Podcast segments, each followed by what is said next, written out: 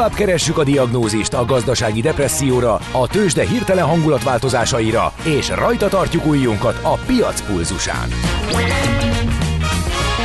Folytatódik a Millás reggeli, a gazdasági Muppet Show. Ezt most vegye be és nyugodjon meg! A Millás reggeli főtámogatója a Schiller Flotta Kft. Schiller Flotta is rendtakár. A mobilitási megoldások szakértője a Schiller Autó tagja. Autók szeretettel. Jó reggelt mindenkinek, 9 óra 8, most már 9 óra 9 perc van, ez a Millás reggeli, itt a Rádió Café 98.0-án, benne Mihálovics András. És Kántor Endre, jó reggelt kívánok én is, 9 óra 9 perc, nagyon jó, a 2021. január 29-i dátum is megvolt, meg az SMS, WhatsApp és Viber számunkkal vagyunk még adósak 0636-os 98 0 98 0. A közlekedésben baleset történt a Szerémi úton, a Barázda utca közelében, úgyhogy a akik arra haladnak, azok készüljenek erre az apró fennakadásra. Azt mondja a hallgató, hogy az azbest mérgez, nem, ugye, nem az, amit gondolt sok mindenki, az ólom is mérgez, azt az ókori rómaiak, de ugorva 2000 évet szerény jó magam is egészen jól elérdegélünk a mérgezett vizen. Hát azért én erre nem vennék mérget, válaszoljunk inkább ilyen viccesen, eh, nem jó hír ez. Sem az azbest, sem a mikroműanyag, Igen. sem az ólom. Na jöjjön akkor az a rovat, amelyet megszokhattunk így hétfő magasságába. No, ecsi, azt gumicsimmád van-e? Hát azt tudod, mi az az üsző? Aztán acatolót forgattál-e már? És azt tudod-e, milyen magas a dránka? Na majd, ha Mihálovics gazda segít? A Millás reggeli mezőgazdasági percei azoknak, akik tudni szeretnék, hogy kerül tönköly az asztalra? Mert a tehén nem szálmazsák, hogy megtömjük, ugye?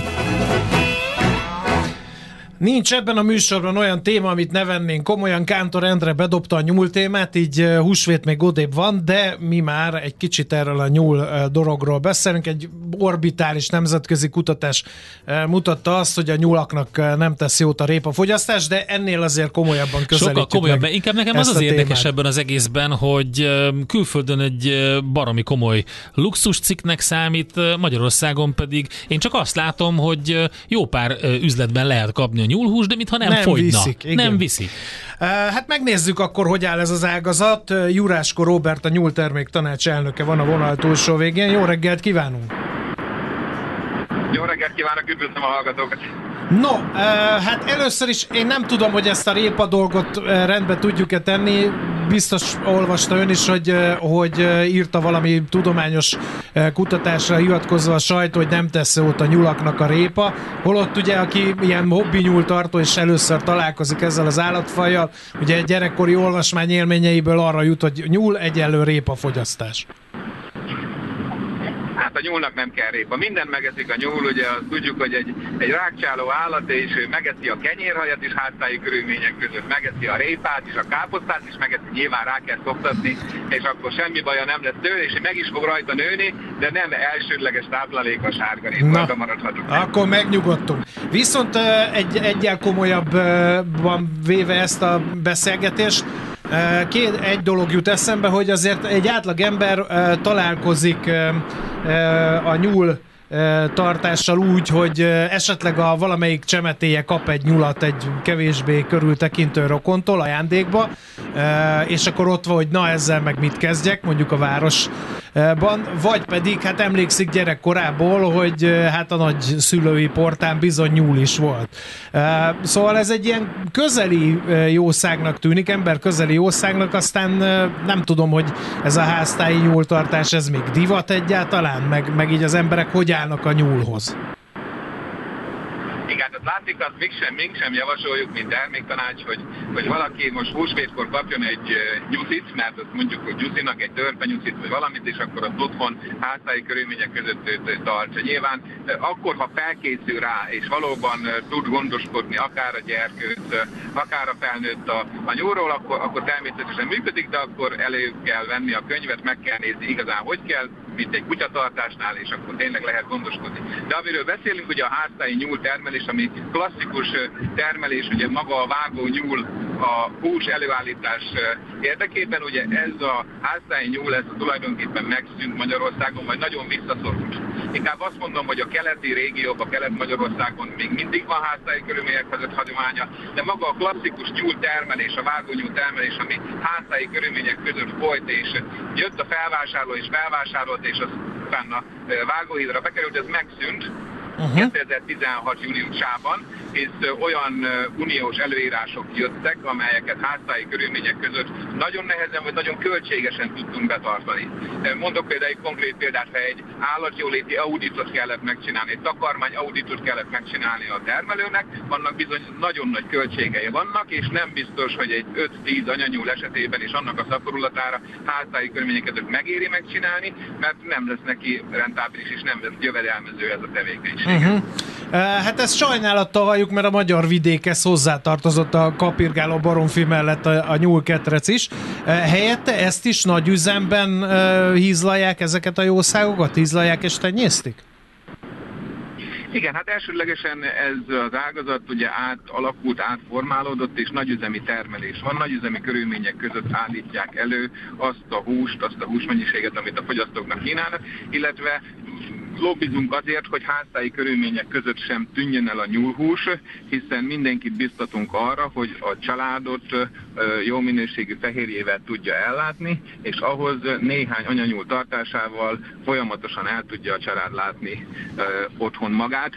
Mondok egy konkrét példát erre is, hogy ha van öt anyanyúl, egy anyanyúl esetében is például 40-45 utóddal lehet számolni háztáji körülmények között, az ha két és fél kilós átlagsúlya szorozzuk be a hízónyulak esetében, akkor a 100 kg élő súly az felér pontosan egy hízónak a súlyával, és ez is folyamatosan tudja biztosítani a családnak a jó minőségű fehérjét.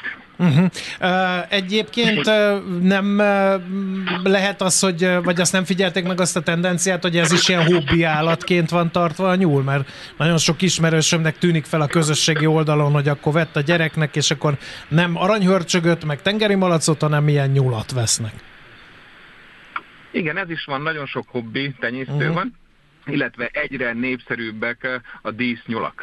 Ezeknek van egyesülete, ahol, ahol különböző kiállításokat szerveznek, és a kiállításon bemutatják a különböző fajtájú nyulakat, amely kifejezetten nem is a húsáért, hanem magáért a külleméért, a, a, a szépségéért tartanak a, a tenyésztők, és ezeket ők tenyésztik, szaporítják, és ezek uh-huh. a mhm. nyulak, egy törpenyúl, elkerül majd egy, egy hobbi tenyésztőhöz, aki majdnem úgy fogja tartani a nyulat otthon, mint mondjuk egy kiskutyát. Igen.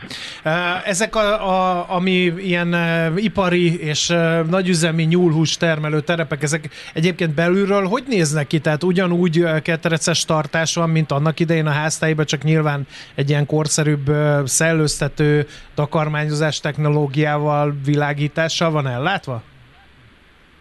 Igen, hát ez egy komplet rendszer, amely nagyüzemi körülmények között tartja nyulat. Különböző technológiák vannak. Egyre jobban haladunk az állatjólétnek a minőségének a javítása felé, és most már nem is annyira ketrezve helyezzük el a nyulakat, hanem úgynevezett boxokban. Uh-huh. Csoportosan tartjuk a nyulakat, vagy olyan körülmények között, ahol az állatjólét ugye kiemelten fontos nekünk is, illetve az állatok számára és a fogyasztó számára is. Nincs már teteje például a ketrecnek, a nyulak szabadon tudnak mozogni, különböző kiegészítések kiegészítőket kapnak a kertecen belül, rágófát, búvócsövet, polcokat, ahol jól érzik magukat, és jó körülmények között tudjuk ugye tartani. Uh-huh.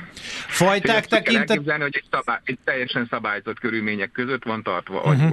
Uh, fajták tekintetében ugyanúgy uh, vannak ilyen hús hasznosításra nemesített uh, fajták, meg annak idején még én gyakornok koromban angóra nyulakat is, amit kimondottan a bundájuk miatt uh, tartottak. Tehát ezek az ágazatok megvan vannak?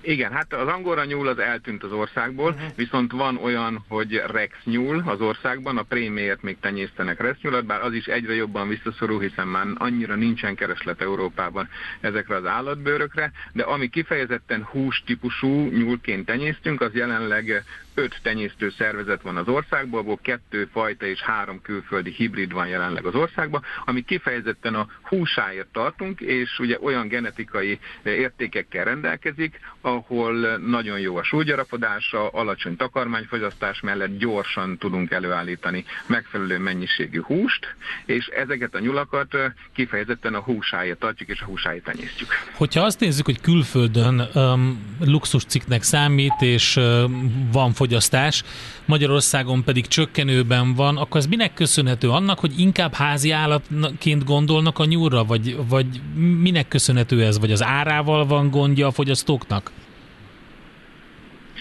Hát több, több rétű a dolog. Ugye sokan Magyarországon összekeverik a, a nyuszit a nyúllal. Mi mhm. mindig azt mondjuk, hogy külön kell választani, hiszen a, hiszen a nyúl az elsődlegesen, vagy a nyuszi az elsődlegesen háztáji körülmények tartására van, a nyúl pedig magáért a húsáért tartjuk, és az elsődleges fogyasztási cikk maga a hús. Uh-huh. És ugye ez összekeverik. Nyilván a másik kérdés az, hogy, hogy, a, hogy az ára, hogy milyen magas az ára. Mi próbálunk nyilván a több multiáruháza Magyarországon is ott van a nyúlhús, próbálunk olyan árakat kiharcolni a multiáruháza, hogy az könnyen elérjék a fogyasztók. Egyébként hogy állunk? Tehát néhány számot hallhatnánk -e arról, hogy mekkora a nyúlhús termelés volumene Magyarországon, mekkora a fogyasztás, és mennyit viszünk külföldre, mert ugye azt olvasni a cikkekben, hogy a magyar nyulat inkább külföldiek eszik, meg nem mi magunk. Igen, hát azt látni kell, hogy az ágazat az teljesen exportorientált. Jelenleg Magyarországon 60-65 nagyüzemi nyúltelefon, mint egy 4 millió vágott nyulat állítunk elő egy, or, egy évben, és ennek 97%-a külföldi piacokra kerül, főleg Európa Uniós piacokra, Németország, Svájc, Benelux államok, Olaszország, és mintegy 3%-a marad körülbelül belföldi piacon, de ez is annak köszönhető, hogy az Agrárminisztérium és Agrármarketing Centrummal 2017-ben indítottunk egy kampányt a nyúlhús fogyasztás népszerűsítésére, és ennek a népszerűsítésnek a hatására tulajdonképpen napi termékként elérhető a nyúlhús néhány multi áruházba, ahol a fogyasztó hozzáfér a termékhez és, és eléri. Uh-huh. Uh, miért ajánlható a nyúlhús fogyasztás? Ja, tudni kell, hogy a nyúlhús a húsok között a legnagyobb fehérje tartalommal rendelkezik, a legkevesebb zsírtartalommal, és hát ugye sokan nem tudják, hogy ez az első hús, amivel találkozik az ember. Több édesanyja leveszi a polcról a nyúlhúsos bébi ételt. Ugye tudni kell, hogy a nyúlhúsos bébi étel már 3-6 hónapos kortól lehet adni a csecsemőnek, és ez az első hús, amivel találkozik a csecsemő valahogy utána elfelejtődik a nyúlhús, és majd mikor jön megint előtérbe az egészséges táplálkozás, egyéb, akkor megint úgy előkerül a nyúlhús, és akkor a családok megint az asztalra fogják tenni. Uh-huh. Egyébként ez a kampány, amit említett, ez elérte a hatását? Tehát lehet látni a fogyasztási adatokban, hogy mintha megint kezdenénk felfedezni ezt a nyúlhús fogyasztást? Igen, hát a kampánynak, ahogy beszéltük, két célja volt. Egyik célja az, hogy egyáltalán visszakerüljön a köztudatba maga a nyúlhús, a másik, hogy háztáji körülmények között is a termelők jó minőségű fehérjével ellássák otthon háztáji körülmények között magukat. Mondhatjuk, hogy mind a kettő programunk maximális sikert ért el, hisz az áruházláncokban az elmúlt években már 6-700 tonnányi nyúlhúst értékesítettünk félkilós és egykilós konyhakész kiszerelésben, amelyet a fogyasztók ugye megvásároltak. Mondhatjuk azt, hogy 2017-től szinte majdnem minden évben meg tudjuk duplázni a mennyiséget. Nyilván mi ettől többet szeretnénk, nekünk a célunk az lenne, hogy, hogy 2027-30-ra legalább az általunk megtermelt nyúlnak ne csak a 3%-a, hanem a 10%-a is a magyar piacon a magyar fogyasztókhoz kerüljön, és ezt az egészséges húsrest legalább hetente egyszer a fogyasztók a, a család asztalára tudják tenni. Két ö, ö, üzenetet olvasnék föl két széléről a spektrumnak. Az egyiket Krisztina írta, évek óta tartunk nyulat szabadon, az egész kert, néha az utca szomszéd az övék, szaporodnak, ahogy kedvük tartja, egész nyáron kaszálunk nekik télire, gyakorlatilag ingyen nőnek fel, és tele velük a hűtő. A másik pedig az volt, hogy a feleségem nem hajlandó elkészíteni a nyuszit, mert cuki. Úgy Hát ezeket valahol itt középen kéne az egyensúlyt megtalálni, igen. úgy gondolom. Egyébként, e, e, egyébként, ja igen, reagáljon, bocsánat. Igen, hát ahogy mondtam az elébb is, hogy el kell választani a nyuszit, és el kell választani a nyulat. A hölgy jól mondja, hogy háztály körülmények között nagyon kis befektetéssel jó minőségű nyúlhús lehet előállítani. A másik hölgy pedig a hobbi nyúl irányába ment el a nyuszi irányában, ahol egy aranyos, nagyon kertelő állatról beszélünk. Igen.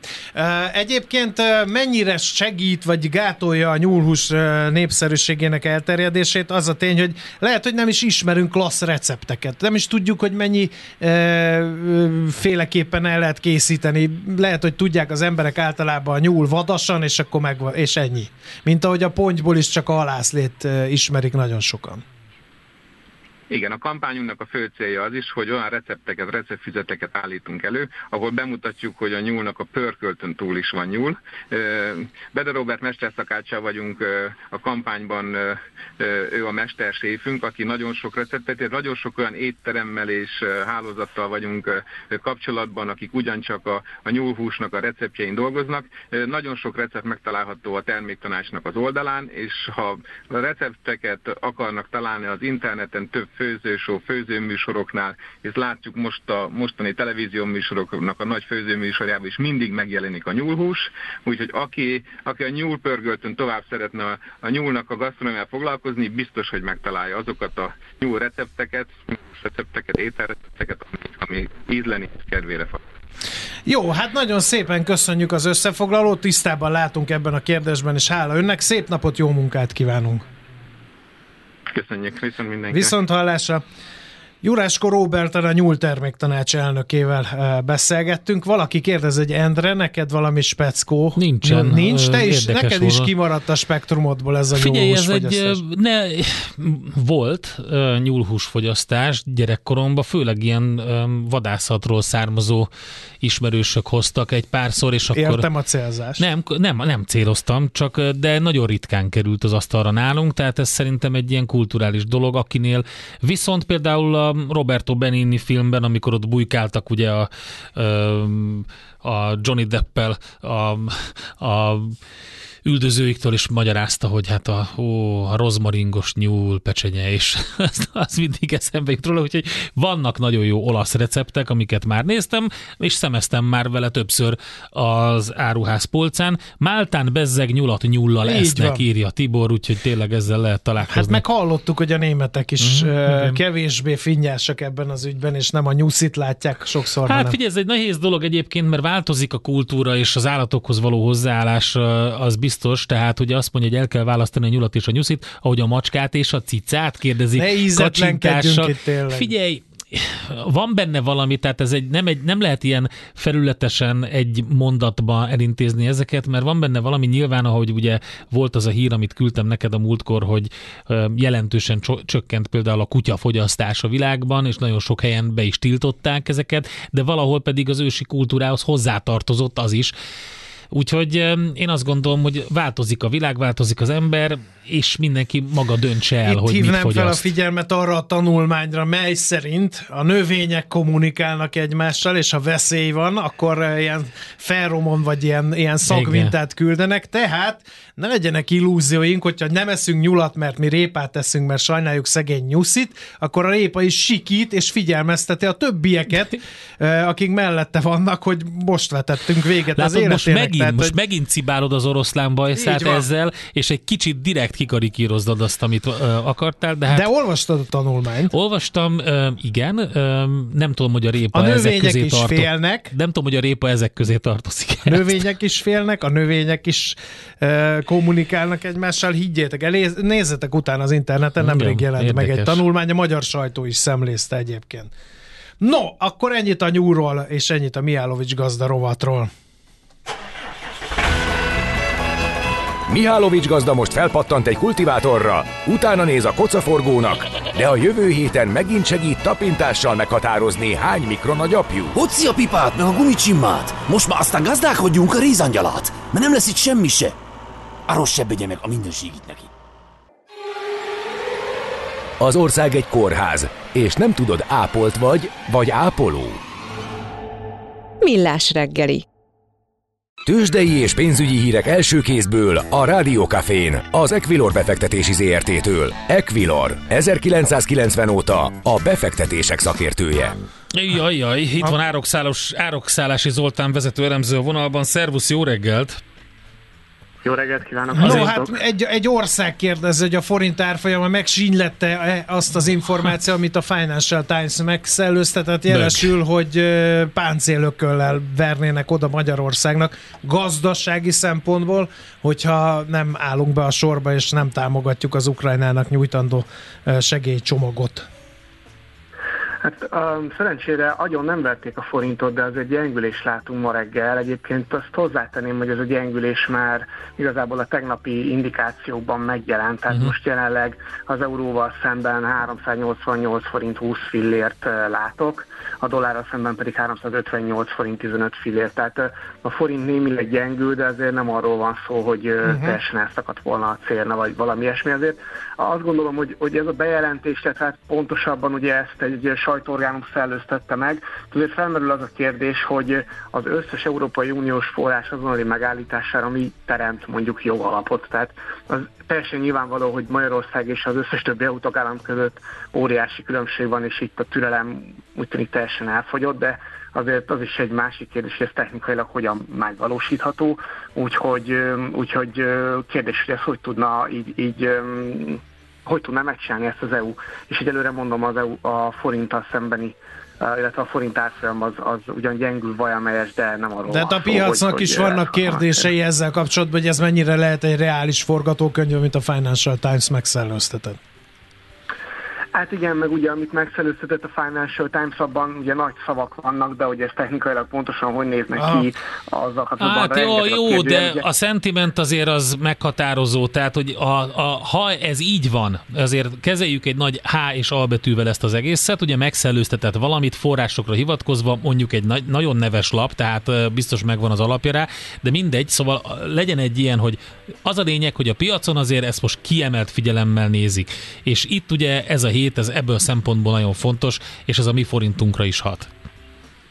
Persze, tehát hogy nyilvánvalóan azért ez nem egy jó hírfélért, és ne essék. Itt igazából a kérdés az az, hogy milyen mértékű lehet az esés ennek következtében, és ahogy mondtátok, igen, ezen a héten fontos további részteket tudhatunk meg. Ugye ez az ominózus dolog, amihez a Financial Times szerint az EU kötni fogja azt, hogy felfüggeszti az összes EU forrásunkat, vagy nem, az a február 1-én esedékes ukrajnai segélycsomaggal kapcsolatos tárgyalás, ez ugye 50 milliárd eurót jelentene Ukrajna számára, és ez az, amit Magyarország egyelőre blokkol, és ugye a legújabb hírek szerint Magyarország azt javasolja, hogy hozzájárulunk ez az 50 milliárdos csomaghoz, hogyha évente felülvizsgálásra kerül, de az első hírek már arról szólnak, hogy az Európai Unió erről sem akar hallani, tehát mindenképpen be kellene állni a sorba, úgyhogy abszolút nyitott a dolog, és emiatt ugye negatív a hatás, és egyébként a részvénypiacon is, ha erre rá tudunk térni. Persze, hogy persze, nézzük, mi, mi van látunk egy negatív hatást, és erre tudom igazából csak visszavezetni. Ugye a blue közül mindegyik esik, még a MOL és a Magyar Telekomban egy kicsit kevésbé mínuszban, a MOL mínusz 0,4%-kal 2836 forinton, jelenleg a Magyar Telekom mínusz 0,6%-kal 772 forinton, de aztán a Richterben már több mint 1%-os az esés, 9215 forinton, az OTP-ben pedig a legnagyobb mértékű a csökkenés, 16.625 forinton kereskednek a bankpapír részvényével, ez 1,6%-os csökkenés. Mindez nagy forgalomban? Képest. Viszonylag nagy a forgalom, de azért ezt nem mondanám, hogy kirobbanó. Ugye fél óra telt el, most a bő fél óra, 1,8 eh, milliárd forintot meghaladó forgalom, tehát azért ilyenkor még nem szokott ennyi lenni, de azt nem mondanám, hogy, hogy, uh-huh. hogy egészen extrém a forgalom, viszonylag nagy forgalom van és, esünk. Azért azt is hozzá kell tenni, hogy a nemzetközi hangulat sem annyira nagyon rózsás, de azért valamivel jobb, mint amit Budapesten látunk. A DAX Index csak 0,3%-kal esik, a Eurostox nullában van, a londoni FUCI pedig 0,3%-kal emelkedik, tehát ehhez képest az, hogy a B-ten azt látjuk, hogy közel 1%-os az esés, az azért alul teljesítés, és ez az EU-s pénzekkel kapcsolatos uh-huh. hírek miatt van minden valószínűleg okay. szerint. Hát meglátjuk, hosszú még a kereskedés, meglátjuk, hogy ez tovább mélyül ez a dolog, vagy éppen megfordul és mindenki megnyugszik a piacon, ez a jövő zenéje. Köszönjük szépen a pillanat felvételt a Budapest értéktősdér és a devizia piacról. Jó Én is munkát! köszönöm nektek, és minden jót. Köszi, Szia. sziasztok. Köszi szépen, szervusz! Árokszállási Zoltán vezető elemzővel nyitottunk tőzsdét. Tőzsdei és pénzügyi híreket hallottatok a Rádiókafén az Equilor befektetési ZRT-től. Equilor, 1990 óta a befektetések szakértője. Volt már olyan érzésed, hogy egyszer csak megtaláltad a megoldást? Aha, aha, aha, A felismerés pillanatában jön el a Heuréka élmény. aha. A Millás reggeli jövő és trendkutatással foglalkozó tudományos ismeretterjesztő rovata következik. No kérem szépen, eh, most a jövőkutatás lesz eh, a fókuszban, mégpedig az, hogy milyen jövő tervezési eh, trükkök vannak. Trükkök, tippek, mert Nincs hogy... itt ellentmondás? Nincs, hát a jövő nincsen. bizonytalan, sok ismeretlenes, mm. a tervek meg egész konkrét fogódzókra alapuló valamik, gondolom én. Igen, de itt van nekünk, hál' Istennek, dr. Rabárpád, a Nemzeti Közszolgálati Egyetem Információs Társadalom Kutatóintézetének tudományos főmunkatársa, röviden jövőkutató. Szervusz, jó reggelt! Sziasztok, jó reggelt! És rajtad kívül itt van nekünk James McGonigal, jövőkutató, aki eh, nagyon komoly, egyébként nem csak jövőkutató, hanem alternatív valóságjáték tervező is, és ezek egyébként arra szolgálnak, hogy az életminőséget javítsák, és valós problémákat oldjanak meg, eh, és hogy növelje a rezilienciánkat, a jólétünket. Tehát a, Paula Altóban működő eh, Institute for the Future non-profit csoportnak az egyik igazgatója ő, akinek különböző módszerei vannak arra, hogy esetleg pont az, hogy az életminőségünk jobb legyen, és a, hogy is mondjam, jövő állóak legyünk, ez működjön. Na de hogy lehet valamit tervezni, ami bizonytalan? Igen, nagyon jó kérdés. Itt uh, ugye arról van szó, hogy arról már sokat beszélgettünk mi is, hogy az ember vizsgálja és kutatja a trendeket, és azt mondja, hogy nézzétek, egy ilyen kihívás vár ránk mondjuk 5 év múlva, 10 év múlva, hogyha szépen visszajövünk a jelenbe, és elkezdjük úgy formálni magunkat, hogy a sikeres forgatókönyv legyen. A Gonigel egyébként egy nagyon jó az, játéktervezőből indult valóban, és ő például ilyen jövőbeni forgatókönyvekkel nagy társadalmi szimulációkat játszik le. Most mondok egy példát. 2010-ben, tehát jóval a koronavírus előtt az egyik nagy projektje az volt, hogy 10 ezer ember bevont abban, hogy adott nekik egy forgatókönyvet, hogy egy légúton terjedő járvány fog elindulni, pont Kínából, és mi történik akkor. De ez nem egy ilyen 5 perces gondolkodás, hanem arra kérte az embereket, hogy képzeljék el a helyzetet, és 10 napig vezessenek naplót arról, hogyha, hogyha az történik, hogy nem mehetnek ki az utcára, hogy fognak vásárolni, hogy fognak dolgozni, mi az, ahova elmennének mondjuk egy templomba, és mi az, amiről lemondanának, és akkor így kellett írni a naplót, hogy ma fölkeltem, stb. Ilyen forgatókönyvet lehet azzal is, hogy nem tudom, 50 liter vizem van naponta, vagy azzal, hogy bármi mással, és ez azért jó, mert ilyen jövőbeni emlékeket hozunk létre, és amikor valaki egy ilyen helyzetbe kerül, akkor azt mondja, hogy igen, igen, nem értem még meg ilyen dolgot, de már átéltem ilyen dolgot, és elképzeltem, és ez jóval nyugodtabban, okosabban reagál. Tehát az a tízezer ember, aki részt vett a programban, visszajelzések alapján utólag utánmérték, azok sokkal jobban kezelték a Covid hozta hatásokat. Tehát ez a dilemmának a feloldása, amit az elején említettetek, hogy azért látjuk előre a trendeket, erről sokat beszéltünk, és tényleg belehelyezkedünk egy ilyen szerepbe, ez az ő módszertana.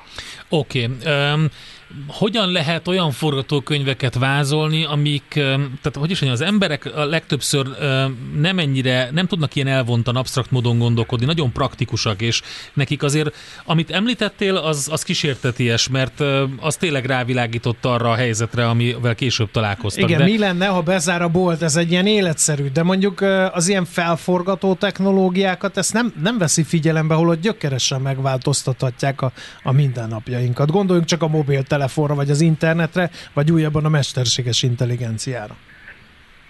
Igen, tehát itt egy több lépcsős dologról van szó, az, hogy milyen lehet a jövő, vagy ezen gondolkodjunk, azt pont ti is teszitek, és, a, és ez a műsor is teszi. Ez is az egyik pont, hogy gondolkodjunk róla. De a másik az, hogy, hogy elképzelni akár az elképzelhetetlen, vagy elsőre elképzelhetetlen, ezt azért mindenki csinálja, akár amikor cégekkel dolgozom a saját stratégiájukon, akkor azon szoktunk gondolkodni, hogy ő milyennek szeretné a jövőt. Tehát például azt mondom, hogy tíz év múlva elterjed a mesterséges intelligencia. Most még ugye kis babóca vagy az EMI, de nagyon gyorsan, szuperexponenciálisan okosodik. Tíz év múlva emberekkel akarsz dolgozni, vagy gépekkel? Milyen lesz a napod, ha egy munkatársad sem lesz, mégis 500-an dolgoznak neked? Vagy pont, hogy azt akarod, hogy te már ne dolgozzál, és dolgozzon egy ember helyetted. Vagy tehát neked kell elképzelni, de utána ez a tíznapos naplóírás, ez arra jó, hogy ha belehelyezkedsz ebbe és elmélyülsz, akkor ö, jönnek ki a részletek. Akkor jön ki, hogy de várjál, akkor ez nem is olyan egyszerű. Tehát nem csak ilyen villanás, hogy hát ilyen lesz, hanem elmélyülünk. És ezekből esnek ki az üzleti stratégiák. Azt mondom, hogy hát igen, mindenki fog fejleszteni emit, de arra nem gondolt senki, hogy a hatodik napon valami történik, és én gondoltam, és ezért leszek sikeresebb. Uh-huh. Oké, okay, ez érthető. Részt tudnak venni például komoly döntéshozók ilyen gondolatkísérletben, anélkül, hogy azt gondolnák, hogy ez, hát ez nem működik igazából, mert most tök mindegy elképzelem, hogy MI-kkel dolgozom együtt, de, de um, tehát a játékot tudják úgy játszani, hogy a komoly uh, hozzáadott értéket, ami ebből kiesik, ez, ezt értékelnék? Itt nagyon különböznek a, a méretek és a léptékek. Gonigel, ő, társadalmi nagyjátékokat is csinál. Én nekem például tapasztalatom az elmúlt 20 évből általában céges felsővezetőkkel, uh-huh. akikkel mondjuk fél évet együtt dolgozunk. Hát nagyon más, akkor jobban elmélyülünk benne, beleteszik az ő tudásukat, ez egy párbeszéd. Amikor azt mondom, hogy fejlesztek egy játékot, egy, egy kicsit jövőállóvá tegyem őket, akkor nyilván ez egy felszínes és egyszerű dolog tud lenni. De én nagyon szeretném, és most azon dolgozom, hogy Magyarországon is induljanak hasonló jövőállóság, fejlesztő programok, képzések, játékok, akár ugyanezekkel a módszertanokkal, és most tanában ezt szervezem, és nagy az érdeklődés és a támogatói kör is, úgyhogy lesz ilyen. Oké, okay, ez, ez nagyon érdekesen hangzik. Um, amikor, amikor ilyen uh, történik, ilyen gondolatkísérlet, akkor Um, azt mondtad, hogy, hogy nagyon nagy a, a szórás, és máshogy állnak hozzá. De azért a cégvezetőkről van egy olyan kép, és talán a legtöbb cégvezető ilyen, aki nagyon, szintén nagyon praktikus, gyakorlatias ember, aki a rögtön exakt válaszokat vár felmerülő exakt problémákra. Tehát, hogy velük is lehet eh, egy ilyet egy, ilyet, egy ilyen játékot úgy mondom, ami nem is igazából játék, hanem inkább tényleg egy ilyen jövőbeli rezilien, reziliencia képzést tartani? Igen, itt nekem például főcélcsoportom akkor is a társadalom.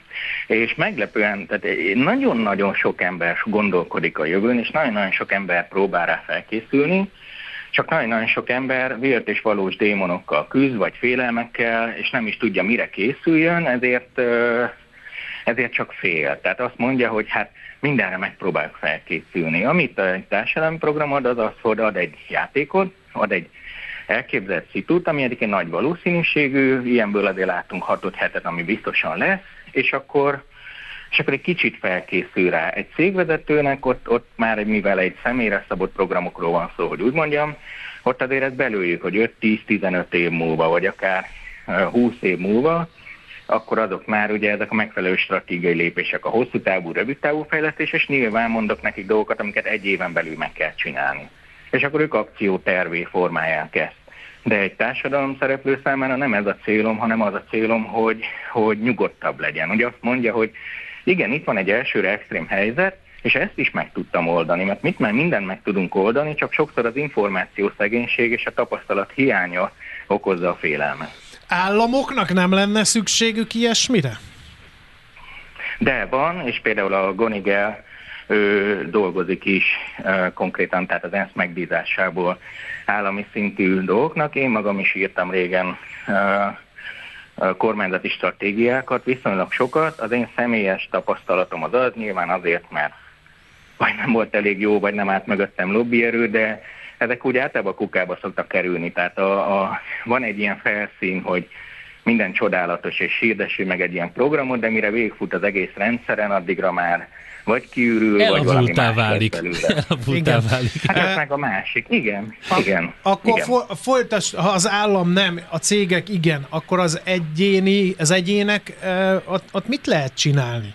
Mert az emberek csak kapkodják a fejüket, írtózatos nagy a hírzaj, nem tudják, hogy mit gondoljanak a mesterséges intelligenciáról, nem tudják, hogy mit gondoljanak a klímaváltozásról, A mert van pro és kontra, a háborúról, e, ilyen globális A problémákról. hogy- permafrostról. a permafrostról, ö, ö, és sorolhatnánk hosszasan, tehát, hogy ha mi szeretnénk egyénként, vagy akár a családunkat ö, felkészíteni erre a bizonytalan jövőre, tehát egy jövő tervezés, jövő számítást csinálni, azt, azt, annak hogy kell nekiállni? Apa leül anyával, és azt mondja, hogy most akkor tartunk egy olyan hetet, hogy nincs áram, aztán utána, hogy nincs autó, aztán meg utána, hogy nincs víz,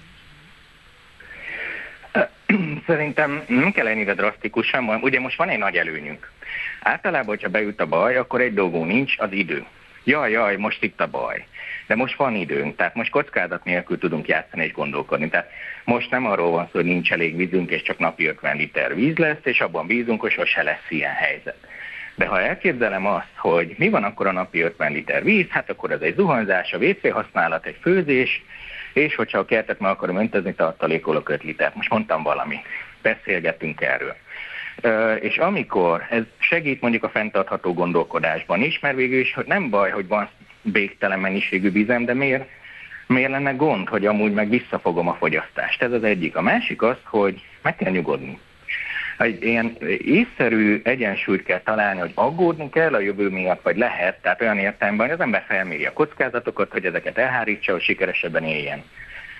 De félni, kapkodni a fejünket nem kell. Kíváncsinak lenni, elgondolkodni, és nem, nem csak rácsodálkozni, hogy jaj, jön az emi, elveszi a munkát, hanem hogy szétboncolni egy picit, hogy de mit jelent ez? Hát baj, hogyha elveszi a munkámat? Igen, de miért?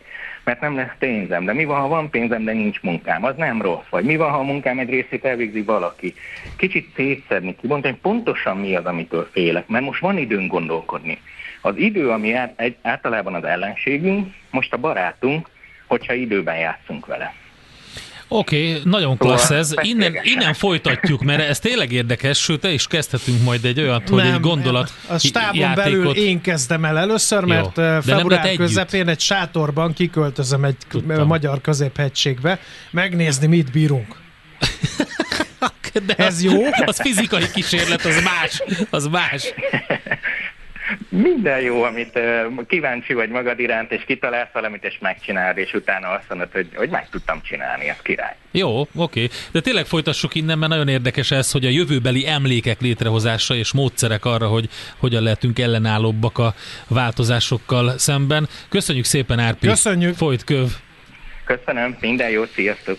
Dr. Rab Árpáddal beszélgettünk, az NKE Információs Társadalom Kutatóintézetének tudományos főmunkatársa, jövőkutató, és arról, hogy eh, milyen trükkök, tervek vagy eh, módszerek vannak arra, hogy reziliensebbek legyünk a jövővel.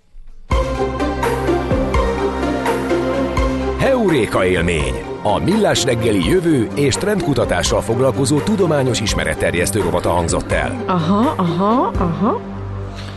Gyorsan akkor két dolog. Az egyik, összekevertem két filmet, és nagyon jó, hogy kiavított a kedves hallgató Csaba, mert a, amire én gondoltam, a Roberto Benini, amiben van, a törvénytől sújtva, a Down by Law, az egy 86-os gyármus film, abban mondogatja a Benini, Roberto Benini, hogy jaj, a rozmaringos nyúl, amit az anyukája mindig készített, és én meg összekevertem a tíz évvel későbbi Jarmus filmmel, a Johnny Deppel, a halott emberrel. Tehát eh, mind a kettő jó film, nézzétek meg.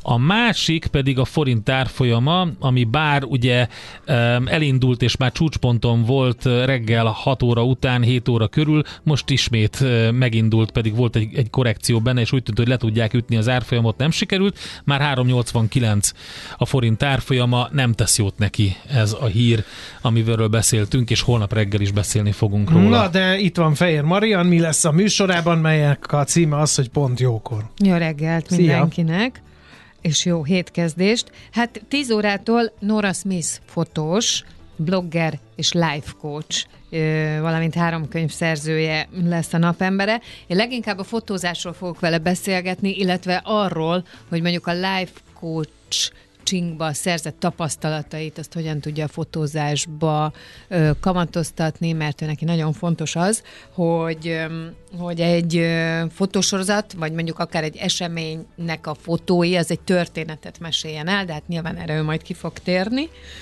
Úgyhogy leginkább erről, de hát nyilván beszélgetünk így az életének különböző állomásairól is.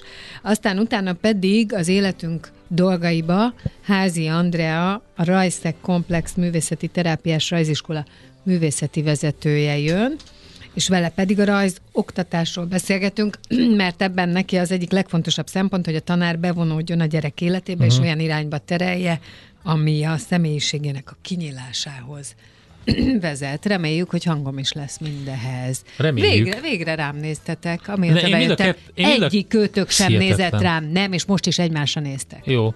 Ne, ne, ne, ne, menj be a csapdába, ne menj be, ne add a side-eye-t. Nézd rám, András, ide az én szemembe néz. Koncentrálj a GDP Nem termelésre. értek Az én szemembe néz. Engem most oltottak le, hogy- Nézd itt. a szemembe, Most András, ne figyelj oltottak. oda. Most Óriási rám, Andi, zsákutca. legalább te nézd rám. Játszunk Most oltottak le, hogy milyen égő, hogy azt mondom, hogy nem értek a matekhoz, pedig közgazdaság. Hagyjad már ezeket Értsd a már meg. szerencsétleneket. Hát És most meg el is terelitek a figyelmet, aztán nem tudok vele szólni. Hát itt van előttem a mikrofon. Kikapcsolja. Nem, nem kapcsol. No, Na, eh, ezek lesznek. Nagyon jó témák lesznek, közben néz rám Nem András, néz ide néz rám. Nagyon jó témák lesznek, pont jókor Fehér Mariannal, és uh, hallgassátok továbbra is a rádiót, hallgassátok Mariant, írjatok neki sok üzenetet, Albi, neki írjad az üzeneteket, ne nekünk, mi nem fogjuk és beolvasni. Richardson is írjon a Így van, Mariannak. Richardson is a Mariannak írjon. Legalább két jó hallgatód lesz, Andi. Andi, de hogy is Marian. lesz? Nem, ha rám néz, és nem is hozzám beszél, itt tartunk. Menjetek ki! Köszönjük. meneküljünk, András. Futás, ki merre lát, gyorsan!